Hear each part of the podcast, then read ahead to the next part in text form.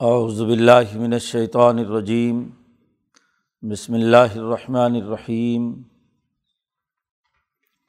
وهو الذي انشأ لكم السمع والابصار والافئدہ۔ قلیلا ما تشکرون وهو الذي ذرأكم في الارض والیہ تحشرون وهو الذي يحيي ويميت وله اختلاف اللیل والنہار۔ افلا تعقلون بل قالوا مثل قال الاولون قالوا اذا متنا وكنا ترابا وعظاما ائنا لمبعوثون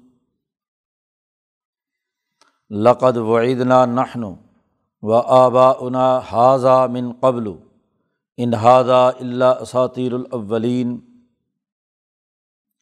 لمن الارض ومن فیحہ ان کن تم تعلمون۔ سیقولون اللہ قل افلا تذکرون۔ قل مر رب السماوات السبع و رب العرش العظیم۔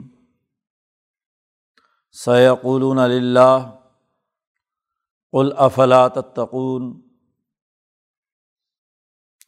علمم بیدی ملکوت کل شعیم و یجیر ولا یجار علیہ ان کن تم تعلمون سیقولون اللہ قلف انا تسحرون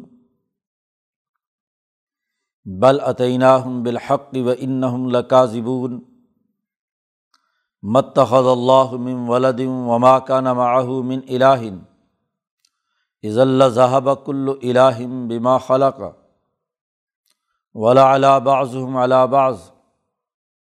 سبحان اللہ عما یسفون عالم الغیبی و شہادتی فتح عما یشرکون. صدق اللہ العظیم. یہ صورت المومنون کا آخری سے پہلا رقوع ہے. پیچھے پوری تفصیل کے ساتھ یہ بات واضح کر دی. کہ امبیا علیہم السلام کی تربیت یافتہ وہ جماعتیں جو سات بنیادی اخلاق، خصوصیات رکھتی ہیں، وہ کامیاب ہو گئی۔ اور وہ جماعتیں جنہوں نے امبیا کی تعلیمات کو رد کیا، وہ ناکام ہوئیں۔ انسانی تاریخ بھی اس پر گواہ ہے کہ امبیا علیہم السلام کی مخالفت کرنے والے لوگوں پر کس طریقے سے عذاب آیا۔ اور وہ تباہ و برباد ہوئیں۔ اب اس رقوع میں یہ بات واضح کی جا رہی ہے کہ اللہ تبارک و تعالیٰ نے انسانوں کو عقل و شعور اور فہم و بصیرت حاصل کرنے اور اس کے ذرائع ان کے وجود کے اندر رکھے ہیں، جس کے ذریعے سے انہیں غور و فکر کرنا چاہیے، عقل سے کام لینا چاہیے۔ اور یہ اس لیے بھی ضروری ہے کہ کائنات کے مالاکوت اس کی حکومت، اس کی کائنات کی تخلیق سے متعلق امور کو یہ خود بھی تسلیم کرتے ہیں کہ وہ اللہ نے کی ہے۔ تو جب اس کائنات کا خالق و مالک اللہ ہے، تو اس کے نظم و نسق اور اس کے احکامات کی وہ پابندی جو امبیا کے ذریعے سے آئی ہے، اسے کیوں نہیں تسلیم کرتے؟ اس طرح عقل و شعور کی بنیاد پر انہیں جھنجھوڑا گیا ہے کہ وہ ان بنیادی اثاثی امور کو سامنے رکھ کر غور و فکر کریں۔ چنانچہ کہا جا رہا ہے وہ الدی انش علکم اللہ و ذات ہے جس نے تمہارے لیے کان پیدا کیے۔ تمہارے کان بنائے سننے کے لیے۔ علم کا اہم ترین ذریعہ کہ آدمی سن کر کسی چیز کی حقیقت معلوم کر لیتا ہے۔ کانوں سے جو آواز سنائی پڑتی ہے یا گرد و پیش میں ہونے والے آوازیں، حقائق اور کلام الہی بالخصوص، وہ جو تمہارے کانوں میں پڑ رہا ہے، اس پر غور و فکر کرنے کا سب سے اہم ترین ذریعہ اسی اللہ نے پیدا کیا۔ اگر تمہیں اپنے گرد و پیش سے کوئی بات سمجھ میں نہ آئے۔ سنائی نہ دے، تمہارے کان ختم ہوں۔ تو تمہاری زندگی تو اجیرن ہو جائے۔ گرد و پیش میں کیا ہو رہا ہے؟ آدمی بے وقوفوں اور احمقوں کی طرح ہونقوں کی طرح دیکھتا ہے۔ کان کی سماعت جس کی ختم ہو جائے کہ دوسرا کیا کہہ رہا ہے؟ نہ وہ کسی کی بات سنتا ہے اور نہ سمجھ سکتا ہے۔ تو اللہ وہ ذات ہے جس نے تمہارے لیے کان پیدا کی ول ابسورا اور تمہیں آنکھیں دی۔ آنکھوں سے بھی انسان مشاہدہ کرتا ہے۔ جس کے آنکھیں نہیں ہیں، وہ گرد و پیش کی حقیقت کو کیا سمجھ سکتا ہے؟ نہ اسے رنگ کا پتہ چلے گا، نہ کسی چیز کے اچھے اور برے کی تمیز کر سکتا ہے، نہ راستہ معلوم ہو سکتا ہے۔ تو کتنی بڑی آنکھوں کی نعمتیں ہم نے تمہیں عطا کی ہیں۔ ولاف ادا اور دل دیے۔ تمہارے جسم میں دل رکھا۔ فواد کہا لفظ۔ فواد عربی میں کہتے ہیں کہ جسم کا یہ جو لوتھڑا دل جو وجود رکھتا ہے، اس کے چاروں طرف جو مقناطیسی طاقت اور قوت ہے، جس کا تعلق دماغ کے ساتھ جڑتا ہے۔ ایک طرف دماغ کے ساتھ اور ایک طرف وہ جگر اور نفس کی تمام تقاضوں کے ساتھ جڑتا ہے، جس سے انسان نفس کے تمام تقاضوں کا ادراک بھی دل تک آتا ہے اور دماغ سے حاصل کی ہوئی معلومات بھی دل تک پہنچتی ہیں۔ اور دل اس مقام پر فیصلے کرتا ہے تفقع اس کے اندر پیدا ہوتا ہے، سمجھ اس کے اندر آتی ہے۔ دل کے جتنے احکامات ہیں، ان میں فواد کا کام تمام حاصل شدہ معلومات کو جمع کر کے سمجھ اور شعور حاصل کرنا یہ فواد کا کام ہے۔ خالی محض جسم کے دل کے ٹکڑے کا نام نہیں، بلکہ اس کی ان تمام قوتوں کا ہے جو دل کے ساتھ جڑی ہوئی ہیں، جسم کے تمام اعضاء کی۔ تمہارے دل پیدا کیے، جس سے تم بات کو سمجھ سکو۔ جو کچھ کانوں سے سنا، جو کچھ آنکھوں سے دیکھا جو کچھ دماغ سے تحلیل و تجزیہ کیا قوت متصرفہ نے، تو ان تمام کا اجتماع دل میں ہوتا ہے اور دل عزم اور ارادہ کرتا ہے، فیصلے کرتا ہے۔ یہی عزم کا مرکز ہے۔ عزم اور ہمت کہتے ہی اس بات کو ہیں کہ انسان کی تمام طبعی جسمانی، عقلی، ذہنی قوتیں وہ ایک کام پر پختہ ارادہ کر لیں۔ یہ عزم ہے اور یہ ہمت ہے۔ عزم و ہمت کا مرکز دل۔ ہے یہ تمہارے اندر اہلیت اور صلاحیت ہم نے۔ حقائق کو پرکھنے، دیکھنے اور سمجھنے کی پیدا کی ہے۔ لیکن معاملہ یہ ہے کہ کلیل اماں تشکرون بہت تھوڑا ہے جو تم شکر ادا کرتے ہو۔ اس کا حق ادا نہیں کرتے۔ کان سننے کے لیے تھے تو کیا سن رہے ہیں؟ اور اس میں فرق و امتیاز کرنا حق اور باطل میں۔ آنکھوں کا استعمال دیکھنے کے لیے تھا۔ اور یہ استعمال تمہارا درست ہے۔ حقائق دیکھ رہے ہو یا سراب کے پیچھے بھاگ رہے ہو۔ ہر جو صلاحیت اور استطاعت دی گئی ہے، اس کا صحیح صحیح استعمال کرنا یہ اس کا حق ہے اور یہ اس کا شکر ہے۔ آنکھوں کو استعمال میں نہ لایا جائے، کان کو استعمال میں نہ لایا جائے یا استعمال میں تو لایا جائے لیکن باطل اور غلط چیزوں کی طرف نگاہیں خرچ ہو رہی ہوں، توانائی ضائع ہو رہی ہو کان کے اندر ہاں جی طرح طرح کے گانے بجانے اور ایسی وہ تمام خرابیاں جو دل، دراصل دل کے عزائم کو متزلزل کرتی ہیں، اس کو سنتے ہو۔ قرآن نے دوسری جگہ پر کہا، ان کے کان ہیں لیکن سنتے نہیں۔ ان کی آنکھیں ہیں دیکھتے نہیں۔ ولاحم آئین اللہ یبسر النبیہ ولاحم آذان اللہ یس معاون بہا ولحم قلوب اللہ یف پہون بہا دل ہیں لیکن سمجھتے نہیں۔ یہ تین اعضاء تمہیں دیے ہیں۔ اس کا حق ادا یہ ہے کہ اس کے ذریعے سے کھرے کھوٹے میں تمیز پیدا کرو۔ حق اور نا حق اور باطل کے درمیان فرق و امتیاز پیدا کرو۔ لیکن کلیل اماں تشکرون۔ تم بہت تھوڑا ان اشیا کا حق مانتے ہو، ان کا صحیح استعمال کرتے ہو۔ وہ الدی ذرا کم فل عرض وہی اللہ کی ذات ہے، جس نے تمہیں زمین میں پھیلایا، پورے عرض پر انسان ہی انسان۔ اور وہ ہی تو شرون اور پھر تم تمام کو اسی اللہ نے اپنی طرف جمع کرنا ہے۔ اسی زمین میں اس نے پھیلایا ہے، اسی زمین میں ہی پلیٹ فارم بنا کر ایک بہت بڑا وسیع یکساں ہموار حشر کے میدان میں تمہیں جمع کرنا ہے۔ اللہ وہ ہے وہ اللہ یحیی و یمیت۔ وہی اللہ ہے جو زندہ کرتا ہے اور مارتا ہے اور پھر زندہ کرے گا۔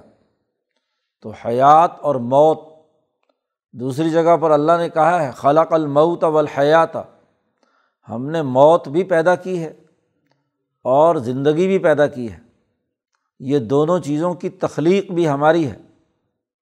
تو ہم جب چاہیں خلق حیات اور جب چاہیں خلق ممات تمہارے لیے کریں، تو جب موت و حیات اس کے قبضے میں ہے تو کیا دوبارہ تو پیدا نہیں کر سکتا؟ ولاح اختلاف اللیلی و نہار اور اسی اللہ ہی کے لیے ہے یہ دن اور رات کا بدلنا۔ وہی بدلتا ہے۔ سورج چاند کی گردش کا یہ پورا نظام شمسی، اس کے تمام تر مرکزی نظام اور اس کے گردش کرنے کے تمام طریقے وہ اسی کے اختیار میں ہیں۔ اب تمہیں تین ذرائع علم دیے تھے، سننے، دیکھنے اور سمجھنے کے۔ تو ان تینوں کو کام میں لا کر یہ بات کیوں نہیں سمجھتے موت و حیات کی؟ دن اور رات کی۔ افلا تعقلون؟ کیا تم عقل سے کام نہیں لیتے؟ عقل سے کام لینے کا مطلب ان تینوں ذرائع علم کا صحیح استعمال۔ عقل اس وقت تک کام نہیں کر سکتی جب تک کہ صحیح سماعت نہ ہو، صحیح مشاہدہ نہ ہو۔ اور صحیح طور پر اسے سمجھ نہ پائے۔ سمجھنے کے بعد ہی نتیجہ ظاہر ہوتا ہے۔ تو وہ سمجھ تمہارے اندر کیوں نہیں ہے؟ بلقالو مثلم قال الاولون۔ بلکہ تم وہ بات کہتے ہو جو تم سے پہلے لوگوں نے کہی۔ قالو، تم سے پہلے لوگ جو گزرے وہ کہتے تھے۔ آئزہ متنا و کنہ ترابم و اضامن کیا جب ہم مر جائیں گے اور مٹی میں مل جائیں گے، ہڈیاں ریزہ ریزہ ہو جائیں گی۔ تو کیا یہ ہڈیاں ہماری دوبارہ پھر آئینہ لمبعوسون ہم پیدا ہوں گے؟ روز تم موت و حیات دیکھ رہے ہو، روز تم دن رات کا تغیر و تبدل دیکھ رہے ہو، تو جب دن رات آگے پیچھے بدل رہی ہے تو یہ دوبارہ زندہ ہونا یہ کیوں ممکن نہیں ہے؟ اب یہ حیات کا زمانہ ہے، یہ کیوں نہیں ہو سکتا کہ ذرا اکم فل عرض آج تمہیں زمین میں پھیلایا ہے؟ تو کیوں نہیں ہو سکتا وہی ہی تو شرون کہ تمہارا حشر وہاں پر کیا جائے؟ تو یہ عقل سے کام لینے کی بات تھی۔ عقل تو وہی ہے کہ جو صحیح اور درست مقدمات دیکھ کر ایک صحیح نتیجے تک پہنچ جائے۔ تو جب تم یہ مانتے ہو کہ رات دن اللہ نے پیدا کیا ہے، دن رات اس کے تغیر و تبدل میں ہے، موت و حیات اس کے قبضے میں ہے، زمین میں پھیلانا اور حشر تو اس کا لازمی نتیجہ یہ ہے کہ تم دوبارہ اٹھائے جاؤ گے۔ آئینہ لمب رسون اس طرح کے سوالات کرتے ہیں۔ کہتے ہیں، لقد الوعیدنا نحن و آبا انا اس طرح کا وعدہ ہمیں بھی اور ہمارے آبا و اجداد کو بھی پہلے بہت کیا گیا۔ موسا علیہ السلام نے کیا، عیسیٰ علیہ السلام نے کیا، ابراہیم اور اسماعیل علیہ السلام نے کیا۔ یہ بھی یہ کہتے تھے کہ مرنے کے بعد دوبارہ زندہ ہونا ہے۔ من قبل اس سے پہلے۔ لیکن آج تک کبھی کوئی مردہ زندہ ہوتے تو ہم نے دیکھا نہیں۔ ان حاضہ اللہ اساتیر الاولین۔ یہ تو پہلے لوگوں کی قصے کہانیاں ہیں۔ وہ بھی یہ کہتے آئے ہیں اور آج یہ نبی بھی یہی بات کہہ رہے ہیں کہ دوبارہ زندہ ہونا ہے۔ لیکن کبھی ہمارے آبا و اجداد زندہ ہو کر آئے۔ مقدمے کی بنیاد ہی غلط رکھی۔ ایسا مقدمہ جس کا حقائق سے کوئی تعلق نہ ہو۔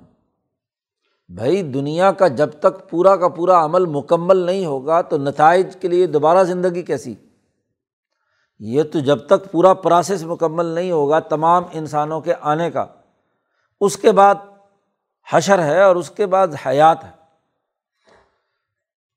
فصل ہاں جی اگتی ہے، چھ مہینے لگاتے ہو تم۔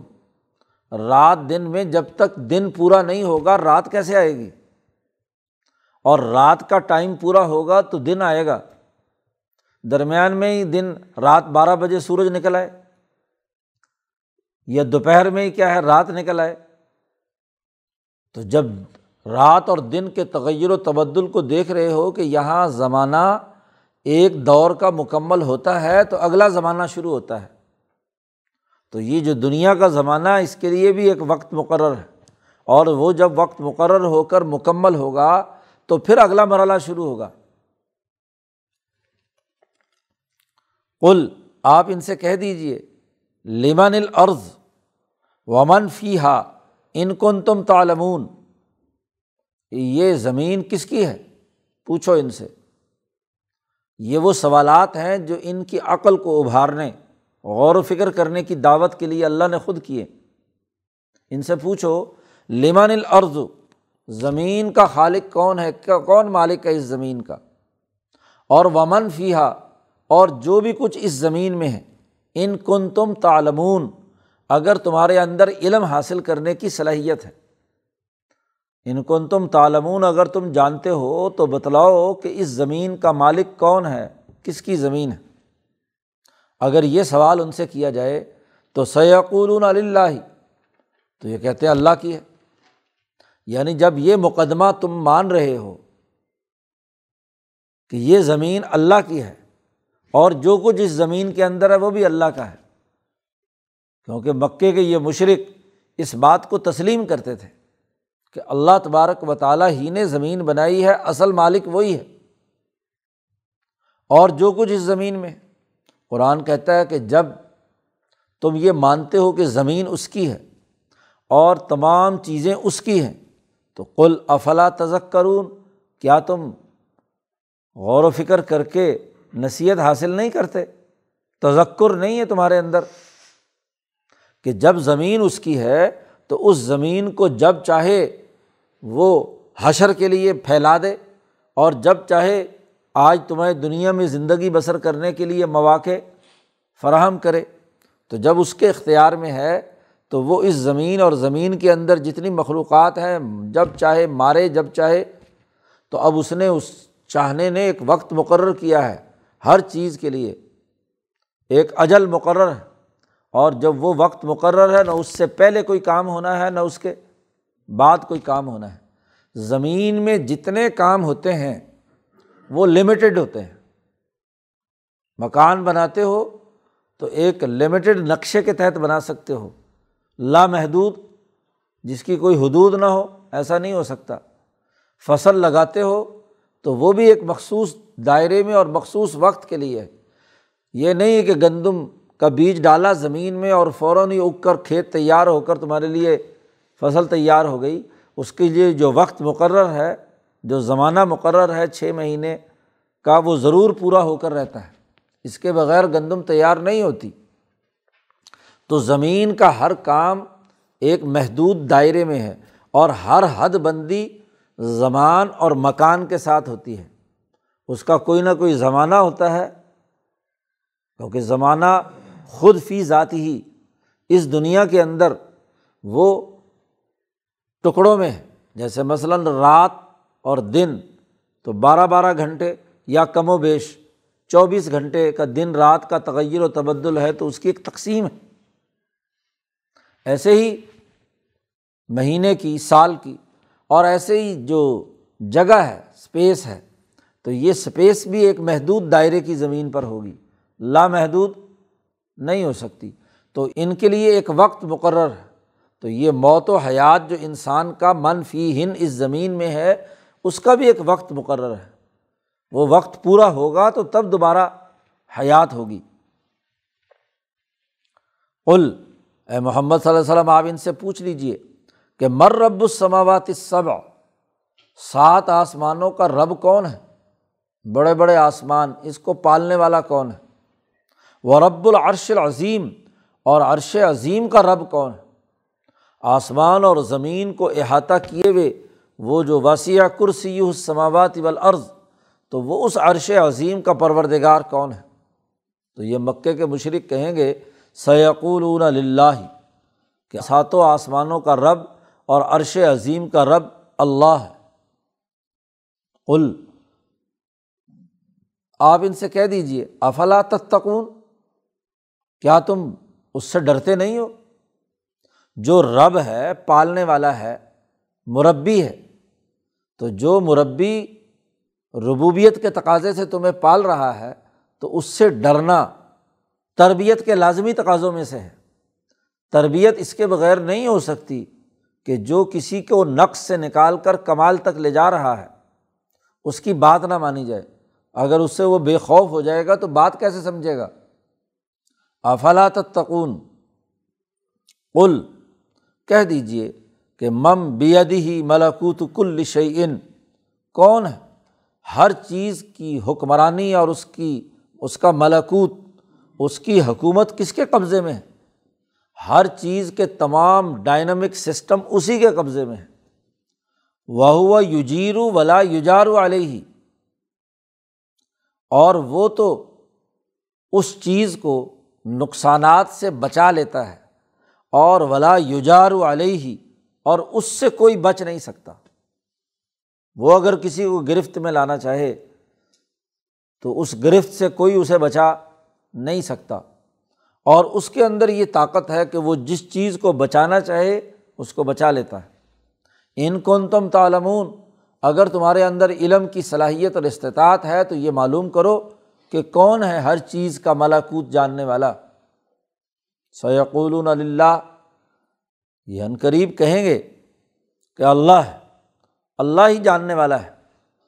قل، اے محمد صلی اللہ علیہ وسلم، ان سے کہہ دیجیے فانات ہرون کیوں تم پر جادو آ گیا ہے؟ کیوں بے ہوش ہوئے ہوئے ہو مد ہوش ہو؟ جادو تو تم پر ہے کہ حقائق کے منافی بات کو قبول کرنا یہ جادو کے زیر اثر ہونا ہے، مشہور ہونا ہے۔ ناؤز باللہ، نبی کو کہتے ہو مشہور ہے، مشہور تو تم ہو۔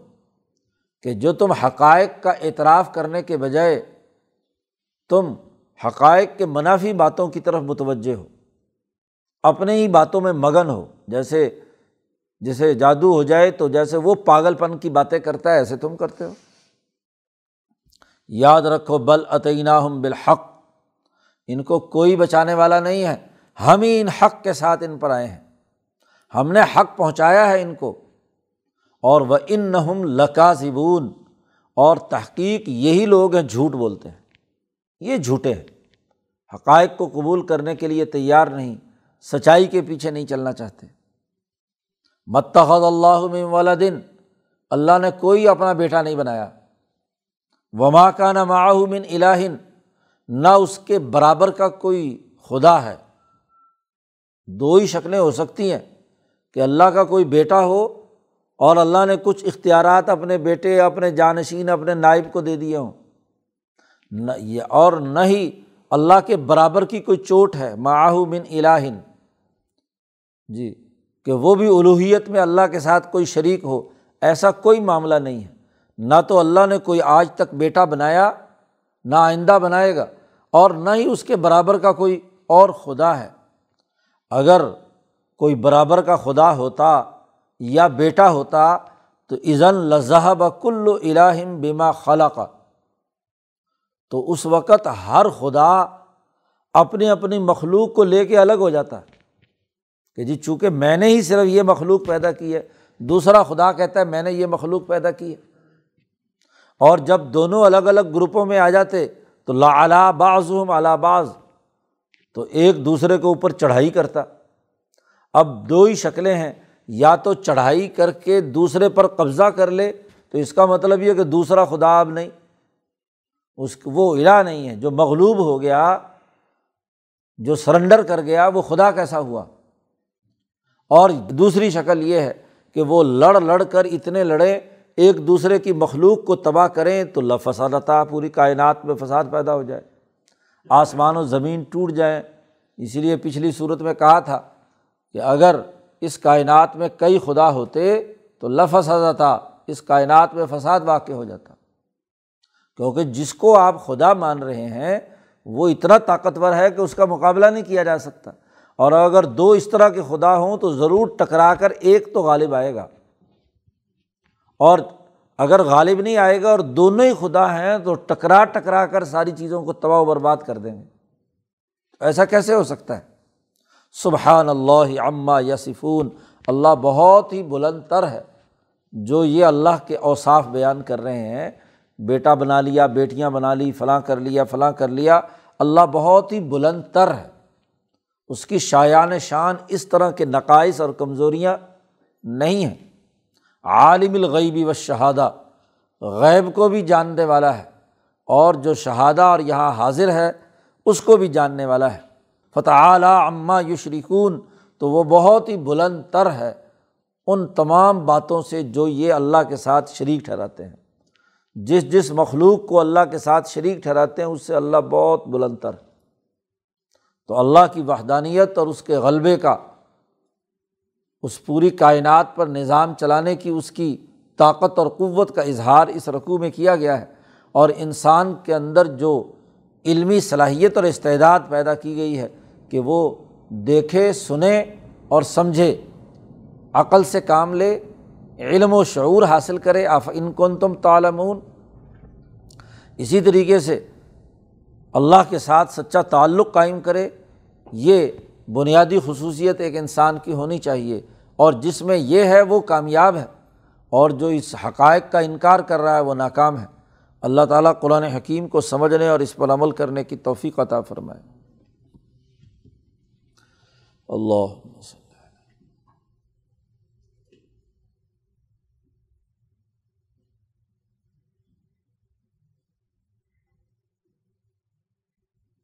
اجمعین